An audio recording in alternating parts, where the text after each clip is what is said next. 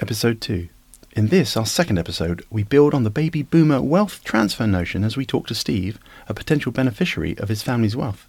We discuss attitudinal differences between his parents' generation and his own, and we explore some ideas on how Steve could enjoy some of this wealth whilst ensuring his parents are financially secure for their future.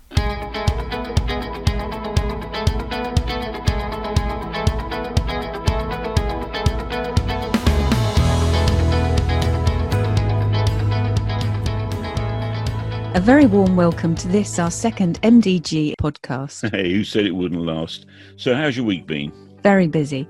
Have been revising for an exam as well as handling our usual day to day casework. How was your week? Also revising for an exam and still working on a project in the garden. Have been digging out dabbers and bindweed. Sorry, what are those? Well, where we live in the Chilterns, there's a lot of clay and flints below the topsoil, and the locals call large round flints dabbers, and they need digging out. Interesting. Tell me about bindweed. This is a very pernicious, invasive weed, and well, just a minute, I can see where you're taking this. Next thing I hear will be the clown's horn. And I'll get fined a fiver for either jargon or being boring, and that's added to your charity, but nice try. Enough of the small talk. In this episode, we'll be talking to Steve, a 30 something year old, married with a young family, living in the home counties. We agreed to safeguard his anonymity, so you will not be provided with any more information. Hi, Steve. Many thanks for joining us in today's podcast. You're very welcome. We introduced you as a married man with a young family. Yes, that's right. I think we're typical of our generation. We have a mortgage, we've created and run our own business, and looking to take advantage of the current trend in social media and communications. Oh, this is exciting. My ever first ever real podcast. yeah. So, how's the business going?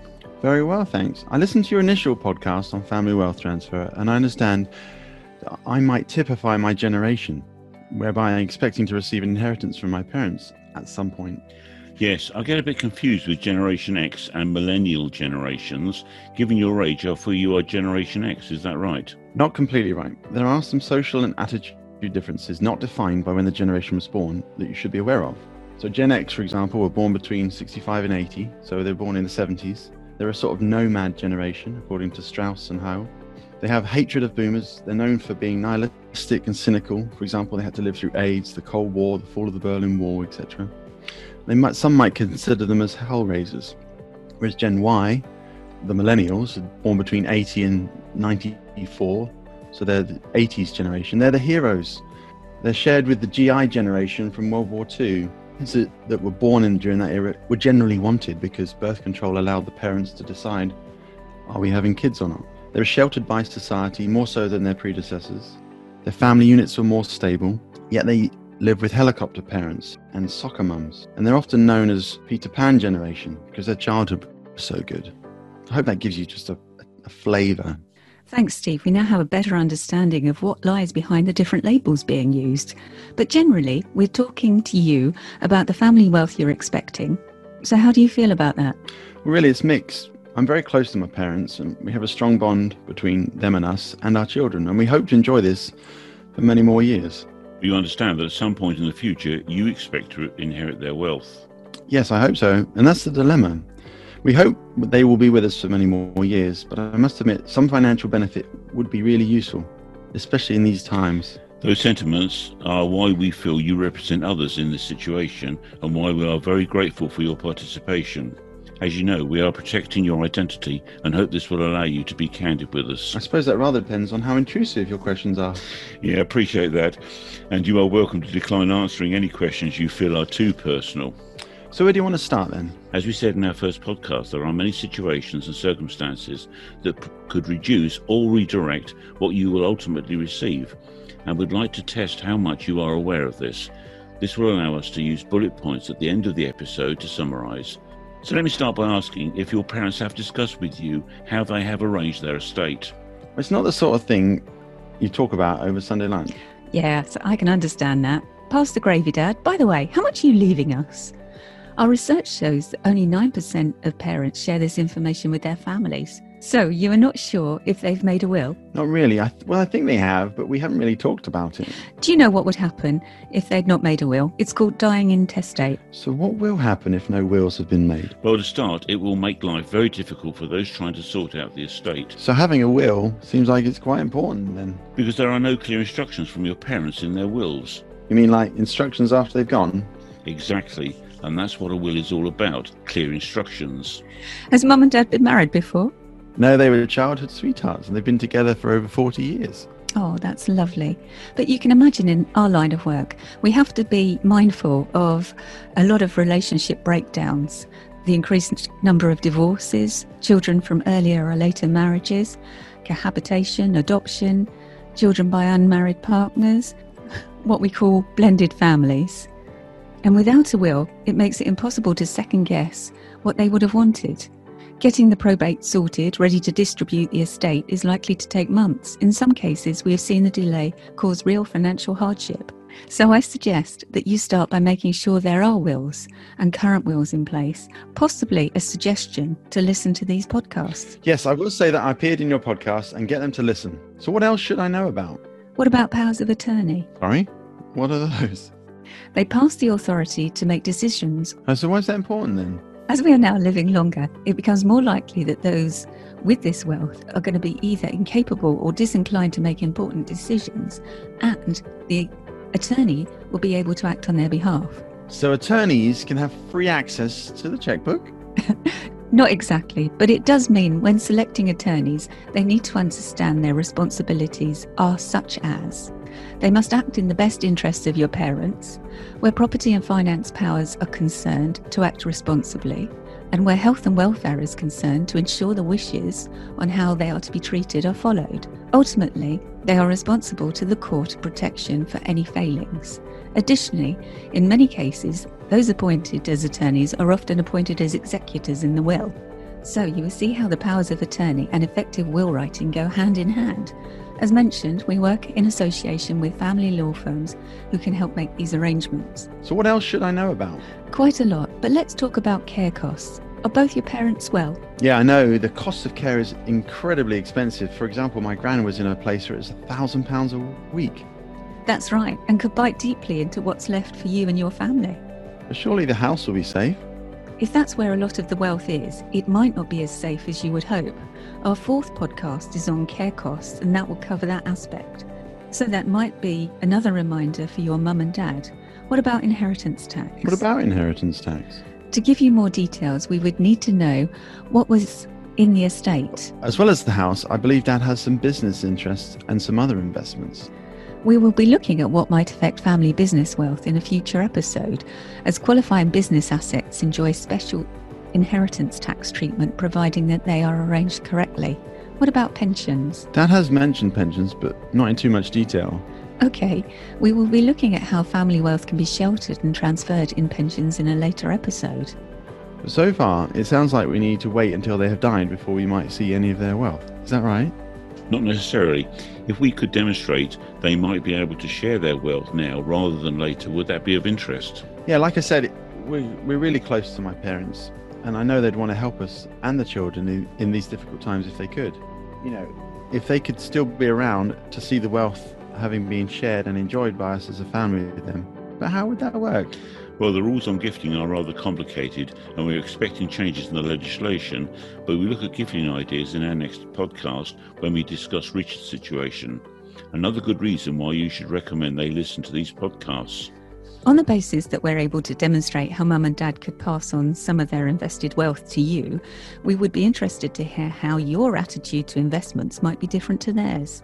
Well, when considering investments, I believe my generation is more interested in things like sustainability, renewables, and the future environment for my children than my parents' generation were. That's interesting. Did you hear that, Nicola? We work with investment managers. If we were to interview one on the points you have made, do you think that would be of interest? I do. Okay, we will arrange an additional episode on these series to include that. Steve, our research indicates that your generation gets information from different sources to your parents' generation, and we wondered how you would go about researching the best place to get professional advice on what we've discussed and any possible investments you receive. Okay.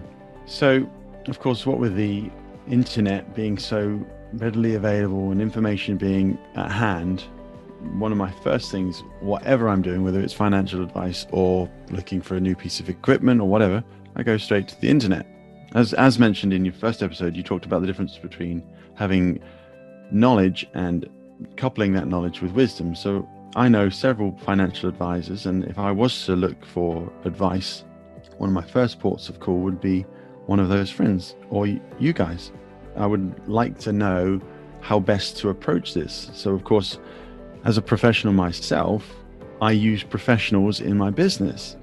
And so I, I prefer to use professionals who have got years of experience and knowledge and wisdom in, in matters such as such as this, particularly in things like financial advice, will writing, and the following. I mean, for example, you can download a will writing or will off of the internet, or you can buy one from WH Smith and you can fill out the spots and have a will written. But I think it's much better for someone that knows the ins and outs of the process to walk you through that process and, and really give you the best value and the years of experience that they've gathered uh, to, to do it really, really properly and do it well.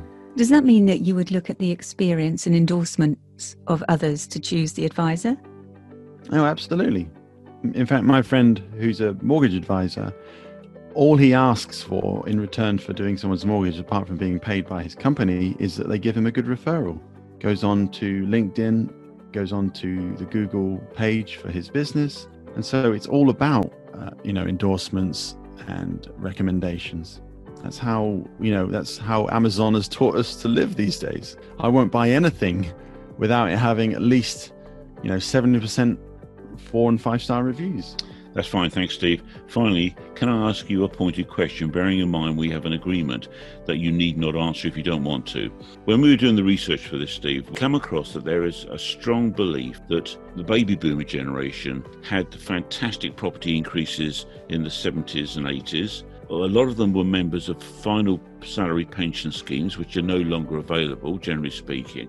And job security, well, I mean, when I started work, if I didn't like it, I used to move and find another job. It, there was just so many jobs out there. And now that whole thing has changed. And from the research we did, there's quite a lot of resentment in your generation of the baby boomer and what they had enjoyed. And that's how they really got their wealth. Hmm. Expect to pass that wealth on, but the generation receiving it almost saying, well, that's my entitlement that they, because you were the benefit of a certain set of circumstances at that time. Yeah, no, I don't feel that way. You know, what my parents have generated through their pensions, through their investments, through the purchase of houses and their wise spending is totally their money. They are free, in my opinion, and others may not agree with me. They are totally free to do whatever they need to with that money. And though I will be grateful for some inheritance one day, I'm not expecting it, nor do I require or nor am I demanding it. That is their money they've worked hard for. The amount of things my parents had to sacrifice to go without so that I could have nice things as a kid. For me, it's about uh, making sure that they are comfortable and looked after in their later life. So even though they might have had a house that was raised in value tenfold they may have had final um, salary pensions and some other benefits.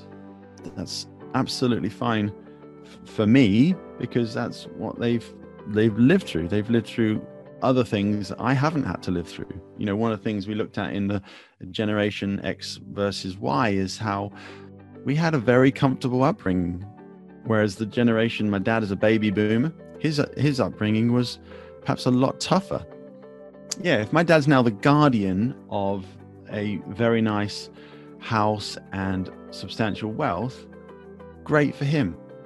If I happen to be the recipient and my sister as well be the recipient of that, wonderful. But I certainly am not expecting it nor demanding it uh, because it's something that he's generated. It's something that he's worked hard to have. Many thanks, Steve. We really appreciate your participation and your candid responses to our questions. And it may be of interest in the next episode when we're talking to Richard, who is in a similar situation to your parents. Also, the following episode when we'll be looking at long term care funding and inheritance and gifting ideas. And we'll also look at adding in a new episode on sustainable and green investments. So now it's time for our regular feature. What caught our eye this week? I saw the Step Journal. Clearly a slow learner, as we agreed last week, using jargon earns a £5 fine. Sorry, STEP stands for the Society of Trustees and Estate Practitioners. Nicola and I are both members. Anyway, the point I wanted to make was that the no blame divorces are to be introduced in 2021 after years of campaigning. Yes, given a lot of marriages have suffered pressure during the pandemic lockdown, this is likely to be very welcome for many. So, what will this mean for our listeners?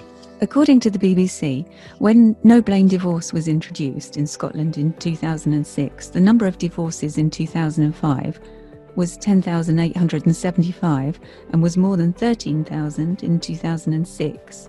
We already work alongside divorce lawyers in both contentious and harmonious cases, running financial forecasts, providing investment advice on settlements, restructuring pensions, assessing mortgage affordability, and much more.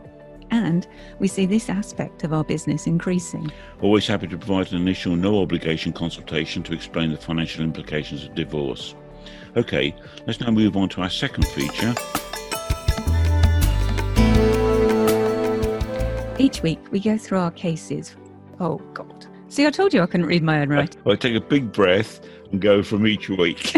Thank you for your support. Each week, we go through our cases from almost 30 years of our practice to see what lessons might be available to our listeners today. This week, we've commented about the introduction of the no blame divorce. And so we thought the use of a divorce case note would be available this week. Yes, we were introduced by a divorce lawyer to a lady at a time in her life when she was going through a particularly acrimonious divorce. As her husband had always handled the family finances, she had never had any dealings with financial services and certainly not pensions, investments, and other matters involved in this settlement. She was clearly overwhelmed and added to her stress. Because of our qualifications, we do a lot of work with divorce lawyers, often representing the wife, who can feel very vulnerable at that point. But it really comes down to trust. Trusting the lawyers to fully represent her interest, trusting our financial planning advice, and trusting that the lawyers and us will get the best deal. I look at it like strictly. When we started out, they could hardly take a step, but now they've become competent dancers. Yes, this was several years ago, and now when we are trying to arrange a review of her investments, she seems to be always out enjoying her new lifestyle and, dare I say it, dancing. So, our top tips this week are 1. For many, making a will is an admission of being mortal, but the problems of not making a will cannot be overstated. Think of it as a way of protecting your loved ones and giving clear instructions. 2. Powers of attorney are increasingly more important and should be completed as part of will writing. 3. Asking parents how they are arranging their estate is very difficult. As we said, only 9% of parents discuss their estate planning with their children, but it makes sense to have this conversation. 4. As Steve found out, there might be a way of arranging wealth transfer before death so that the parents, children, and grandchildren share the benefits. 5. If you find it difficult speaking about this subject, use our podcasts. Okay, so it now leaves me to thank you all for listening and remind you that in our next episode, we will be talking to Richard, speaking as a parent and grandparent, planning to pass on his wealth, who will be providing our usual top tips and hopefully some ideas he might not have considered. As a further reminder, in episode 4, we will be looking at how to handle funding care for the elderly and loved ones. After inheritance tax, this is probably where a lot of family wealth goes missing. And in our fifth episode, we will be talking to Ian, a step member, about tips on estate planning.